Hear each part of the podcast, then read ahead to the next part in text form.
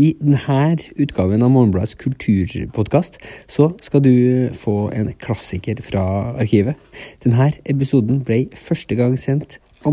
mars 2018. God lytt.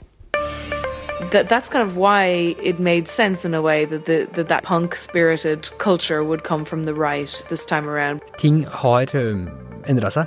Før så var det venstresida som brøyt normer om sex og kjønn, og, og fikk dem etablerte til å klamre seg til, til perlekjedene sine. Nå er det den unge digitale høyresida som har den rollen. Og de gamle radikale er de sjokkerte. Så hvordan skjedde egentlig det her? Angela Mager, sjøl tilhørende på den noe kjedelige venstresida, har skrevet boka Kill All Normies, som, som handler om hvordan høyresida på nettet har vært med på å, å forme alt-right-bevegelsen og, og etablert en ny høyremakt som blant annet har bana vei for Donald Trump. Veldig, veldig grovt skissert så står den digitale kulturkampen Nagel skriver om, mellom unge menn fra, fra steder som den tabubrytende nettsida 4chan på den ene sida, altså folk som pusher ytringsfriheten til sine yttergrenser og organiserer synkroniserte sjikaneangrep retta mot, mot enkeltpersoner, og på den andre sida tilsynelatende myke og overfølsomme bloggere med mangefasetterte kjønns- og etniske identiteter på nettsider som Tumblr. Våpnene i, denne striden er uendelige mengder memer, giffer, videoer og sinte tweets. Jeg snakka akkurat med, med, Nagel om denne nye politiske slagmarka, og om hvorfor psykolog Jordan Peterson, som det har vært så mye snakk om i det siste, kan være en god kraft i møte med alt-right. Nagle starta med å forklare hva den moderne kulturkrigen egentlig handler om. Um, in a way, they're kind of a replay of previous culture wars in that they um, cover a lot of the same issues around kind of race, sexuality, the role of women, um, uh, migration, all that kind of stuff. Um, and, you know, the book is somewhat American centric it's you know primarily based in America. So in the American context, the big kind of culture wars would be the '60s, and then later the kind of um, b- mm. backlash against PC, I suppose you could call it. The in the '90s, uh, there was the Pat Buchanan kind of moment. Uh, so essentially, it's about the those issues re-emerging, but in a different form. Mm-hmm. So previously, it had always been uh, conservatives versus cultural radicals. And what made the online culture wars different is that although a lot of the same issues were cropping up, it was actually, uh, to some extent, liberals, if you like, who had kind of won the previous culture wars, who found themselves in the mm-hmm. more establishment position. And then it was all these right wing teenagers basically who were um, who were trolling them and who were uh, taking the place of the right uh, wing of the culture wars, but they were different in various ways. They they weren't connected to you know the the the church. Uh, they weren't religious. Um, they were kind of irreverent and adopted a lot of the same styles uh, that the left used very effectively in the past. Yeah, because that's one of, of the things that really fascinated me. Because you, you describe uh, in your book, yeah, I think you say something like, for the first time, maybe ever, the right uh, was the side that seems to be having the most fun. You know, the the there's a lot of dark parts of, of the digital right that you describe, but there's always at the same time this sort of humor uh, that it's wrapped in. You know, this meme culture and uh, jokes and and trying to offend people. That really, as you said, used to be something that came from the left. You know, from the the '60s counterculture. You tried to say something that made people clutch their pearls, and suddenly it's it's switched around. How did that that happen?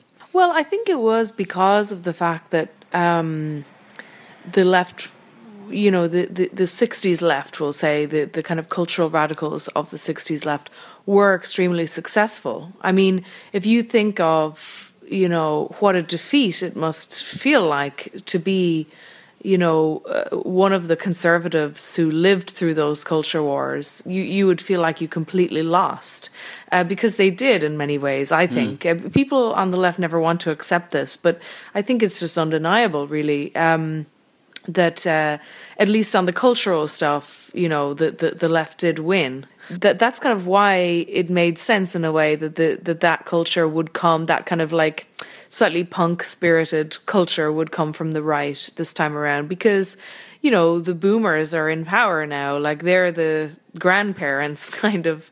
And they came from the 60s so you know Hillary Clinton was a perfect kind of embodiment of all of that you know?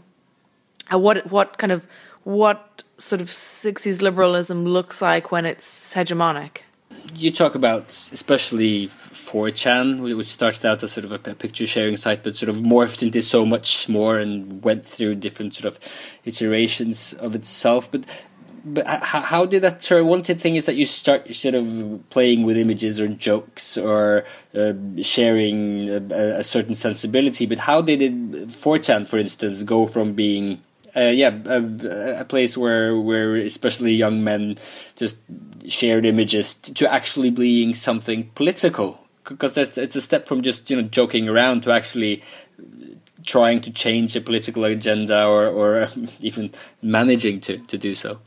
Well, 4chan was from the beginning based in kind of anime fan culture. You know, it had that streak in it always. And the anime fan thing and the kind of preoccupation with Japan has remained like consistently mm. part of of, of um, of that culture and of of, of alt right sort of internet culture, I suppose. Um, but also, it was always the, so there was that. There was also the fact that it was always about anonymous uh, posting, and you know why bother posting something anonymously if it's not you know, something that you would be in trouble for posting if you did it under your real name. So, kind of almost by defi- definition, yes, an incentive. Yeah, so so kind of almost by definition, it was going to be posting things that were uh, kind of playing around with taboo ideas and saying offensive things that you wouldn't normally be allowed to say, and so on. So even long before it had a formal politics, it had those two elements uh, in it. Um, mm. And it also had 4chan always had this kind of culture of cruelty in it. Um, back in the days when like anonymous, when people were very interested in kind of hacker culture and anonymous were making the news and everything, um, the, uh, the, there was this kind of really romantic view of 4chan, and I always was suspicious of that because um, I always saw that it had this really nasty kind of cruel streak in it, and that it was very much about the fun of large groups of people, you know, attacking one mm. person, bullying someone, trying to make people kill themselves, like really dark stuff. That was always in it. And at the time when, you know, when kind of hacker culture and anonymous was like a very fashionable thing on the left, there was, you know, 4chan were written about in in um, quite a romantic way. So, um, so I kind of wanted to push back against that, you know, as well. So I would kind of reject the idea that that that 4chan used to be something else and then suddenly it went alt right. That's not true. Mm. Uh, the the seeds of it were were there from the beginning. Um, but I guess when it took, you could say that the politics board took on an overtly political kind of a a, set of political ideas or something. It's been very effective because of this imagery, because there are so many symbols that you know are, are very recognizable. It's lots of the meme culture is so visual, and and it, it's if it has sort of a plan or not, and it doesn't seem to, to be having a, a plan. It's it's it's still eh, to go back to, to what you started with, you know, with the the, the right suddenly using uh, things that were were connected to the, the left. It seems that the right has suddenly understood and mastered um, the importance of winning culture and able to mm. to win. Um, to win politics itself, you know, has has the right really just sort of stole Gromsk, Gramsci and, and, and run with it, or is this just again just completely dynamic all of it? Yeah, I mean they have. Um, I'm not sure that that was necessarily planned or anything like that. I think it just they they just saw from direct experience how effective it was for the cultural left in the past, and so they started, you know. But if even in mm-hmm. terms of some of the ideas, like, you know, so when I was an undergrad in college, if you were on the left, you were probably you had probably some connection to the anti-globalization movement. And of course, now the mm. you know the alt right constantly talk about globalists and globalization. Um, you would also probably have been reading Chomsky and had a very strong distrust of the media. Now, who's talking about fake news and, you know, condemning the media as being propaganda and manufacturing consent and everything? It's Trump and his kind of followers. Um, you know, no, I don't think any major newspaper in America supported him. I think they, they, they he was pretty much universally opposed by mainstream media. So, mm. so it's not like it's not like the right just said, "Oh, now we're going to cynically kind of adopt these like um, strategies of the left." It's, they did have, develop somewhat organically because of the fact that the mainstream media was actually against mm. uh, that that new kind of right wing politics, and um, mm. and so they they ended up being the Chomskyians and the the Gramscians and all of that. Um, and th- their their main methods were really cultural. I mean, part of this is also just the hollowing out of political economy in American politics in general. Mm. Like the the politics here are very very cultural, um, and you know, you know, the, you do have a few kind of mainstream economists who get, you know, who have columns and things like that. But in general, I do notice here everything is about culture it's a, it is different in Europe. I think that the political discourse is much more it might be like 50-50 economics and culture. Here it's nearly 100% culture. That's what's talked about all ah. the time.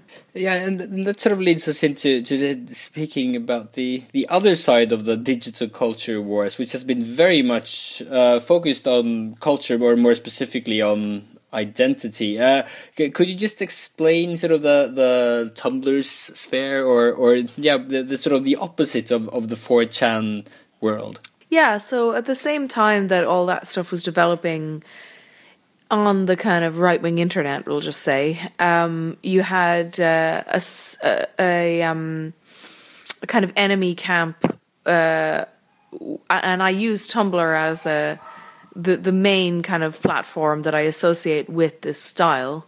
Uh, it wasn't exclusively on Tumblr or anything like that. I mean, it was on everything, but mm.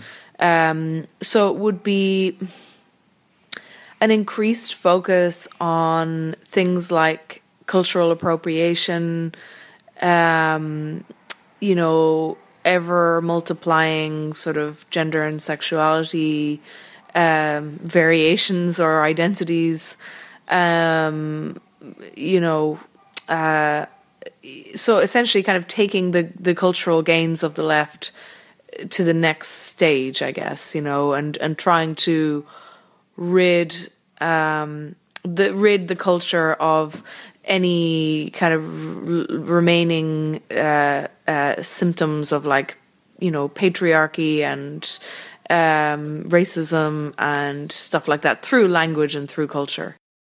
You say in your book that in in in some ways, at least, 4chan culture and sort of the irreverence within it, and then the sort of the poking fun of of, of politically correct uh, culture that that came as a as a direct response to to the identity politics of places like like Tumblr, for instance. Do, do they share some sort of responsibility for this monster that we're battling on the on the internet?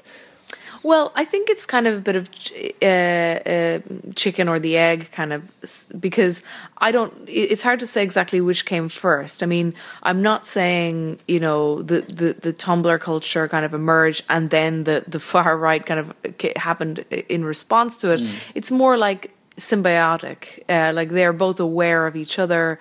They both kind of because it's all very young people. Um, they're kind of looking mm. at one another as you know this is what the future is going to be like you know if we don't stop this the other side um, so maybe both sides became more entrenched and a bit more extreme and and a mm. bit more um, I guess having a sense of immediacy that like something must be done um, that was kind of the feeling I got from it. So that was really what I was trying to capture, more than saying anyone is particularly yeah. to blame.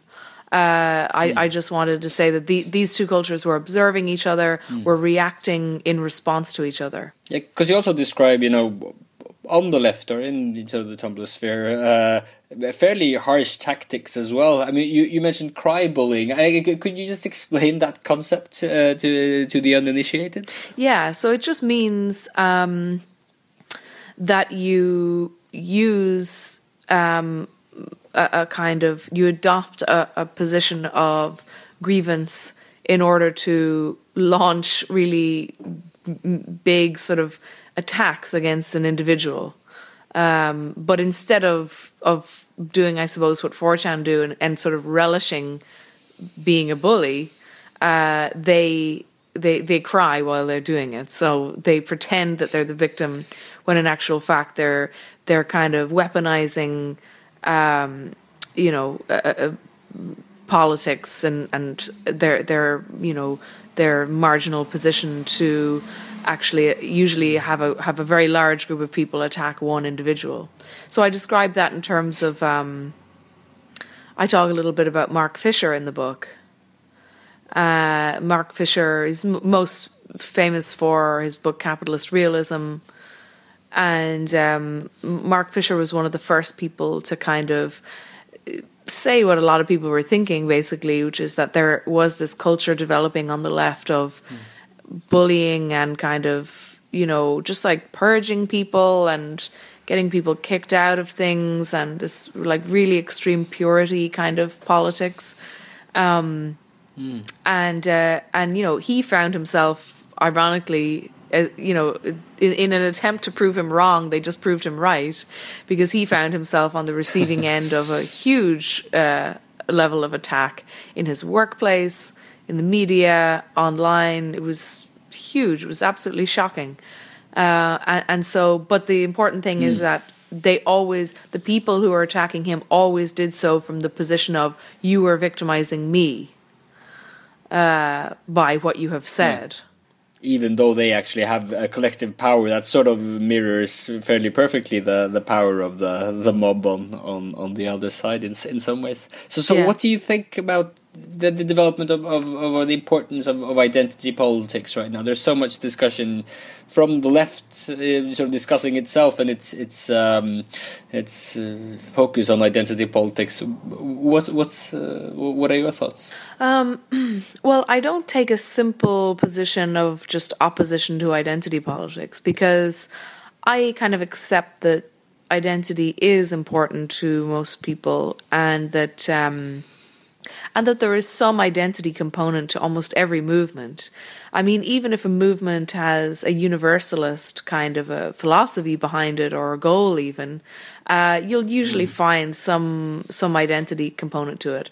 Uh, the the extent to which I'm critical would just be that. Um, I think it shouldn't be everything. Just to get back to you know, the Tumblr where did you say there's a sort of a, a hardness to to the as um, what seems to be very sort of soft and and and open to, to that part, but there's also you describe a sort of a softness somewhere at least on uh, in 4chan culture. There's there's people, there's uh, young men who are all often frustrated and also sort of trying to find a solution. There's a lot of sort of vitriol and anger, but there's also every now and then, you know, self-deprecation and people trying to sort of find a community. And and what we've seen not to, to mix him up to, in, in everything here, but we've seen for, uh, a character such as Jordan, Jordan Peterson, mm. who's suddenly become a sort of a father figure for the alt light, at least, if not yeah. the old. Yeah, he has. Old, right.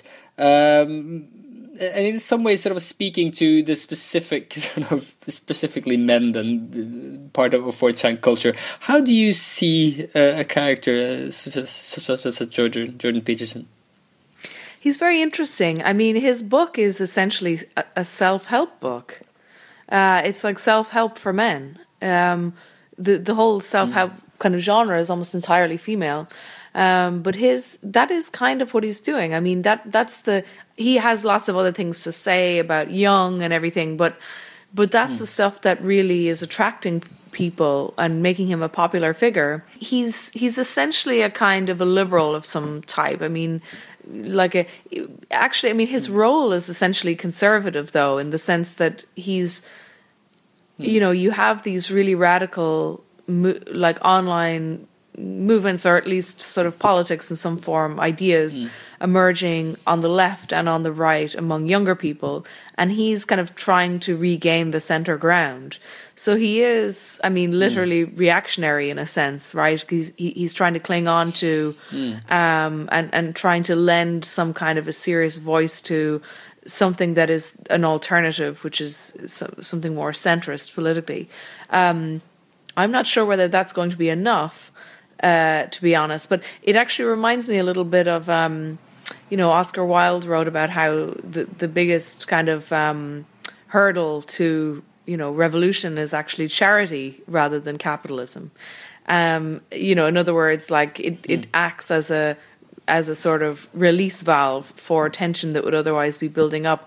And I almost feel like Peterson is that to the alt right. You know, he's uh, he's re- he's sort of taking like very young men who are reacting against political correctness, who don't like feminism, who don't like the left, uh, and who are sort of a bit lost and adrift politically, and he's kind of channeling that energy into into something that he's trying to be constructive. Yeah. So, so they'll end up on the other side as sort of classical conservatives. Yeah, yeah, but but it's a very mm. individualized sort of response. You know, like the people always make fun of him for mm. the um, you know cleaning up your bedroom and like walking. Mm. What is it like? Yeah. Anyway, he he um, it's an individualized response to what is you know really a bigger, much bigger social problem. Mm. But you know, I don't see uh, I, I can understand his appeal basically, and his he his he hmm. he is trying to, to to to to do something constructive and positive in his own way.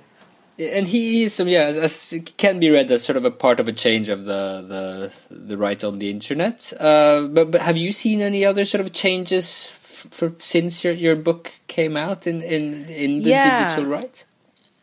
Yeah, huge changes, really. Um, one of the big things is that in the kind of the excitement of the Trump moment, all of the stuff I was talking about was all kind of in one big um, pot. So the people, the big kind of alt light figures, were having alt right people mm. on their shows, on their podcasts. They were all kind of mixed in together. I mean, they were actually socializing together, as we found out later in that BuzzFeed piece mm. that showed like Milo was hanging out with all these, you know, fascists and stuff. Um, one of the things that's happened since is huge division, like very, very bitter kind of divisions, uh, where these mm. groups mm. now don't talk to each other and they actually hate each other. Um, uh, and you, you, another thing is that the the alt right, in the strict sense, the kind of identitarian white nationalists, have kind of come into their own as a political movement. So they have demonstrations, they have mm. rallies, they have publications, they have, you know, they, they, they really are a political movement now. I was talking about, at the time, what I was trying to describe was something much more uh, fluid and it was more like a style or a sensibility that mm. existed online.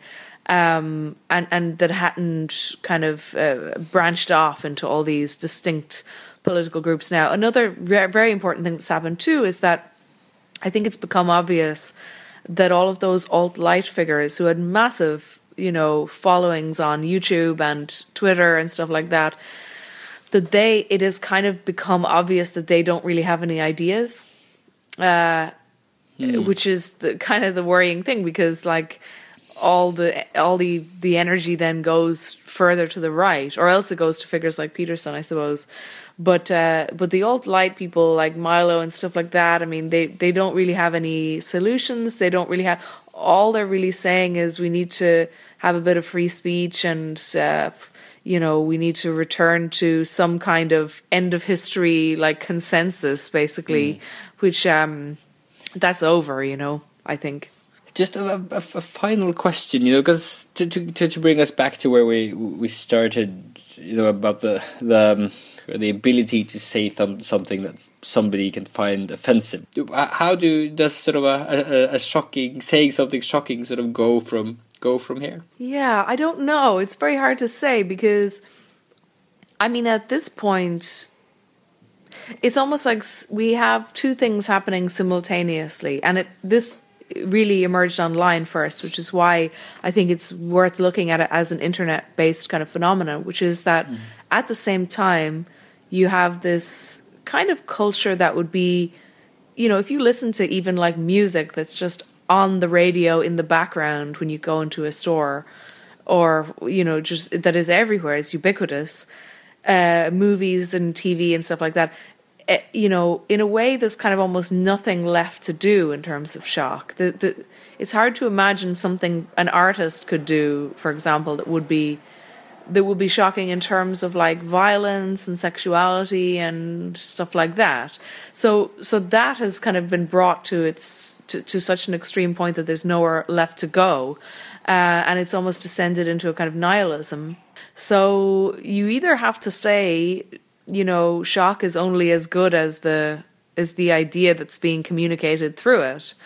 Um, uh, or you have to say it's some kind of an a priori good, you know. Um, and uh, yeah, so so that's kind of. Uh, but I, I, I just uh, I think it's quite a tired idea in a way at this point, um, and I think it, you, it's mm. much more worthwhile to you know to talk about like what are you actually for? And what what institutions do you want to build mm. in re- in replacement for the ones that you've torn down? Uh, i think that should be much more the mode that the left should be thinking in like very constructive mm and uh, and very positive and advancing positions instead of all mm. just trying to tear other things down. Uh, it seems a lot more difficult to be constructive than to be funny or shocking. Well, yes, it is. That's why nobody does it. exactly. But thank you so much for for speaking uh, speaking with me. Oh, thank you. Det var alt vi hadde i Morgenbladets podkast denne uka her. Om du liker det du hører her, så fortell veldig gjerne venner og familie om oss.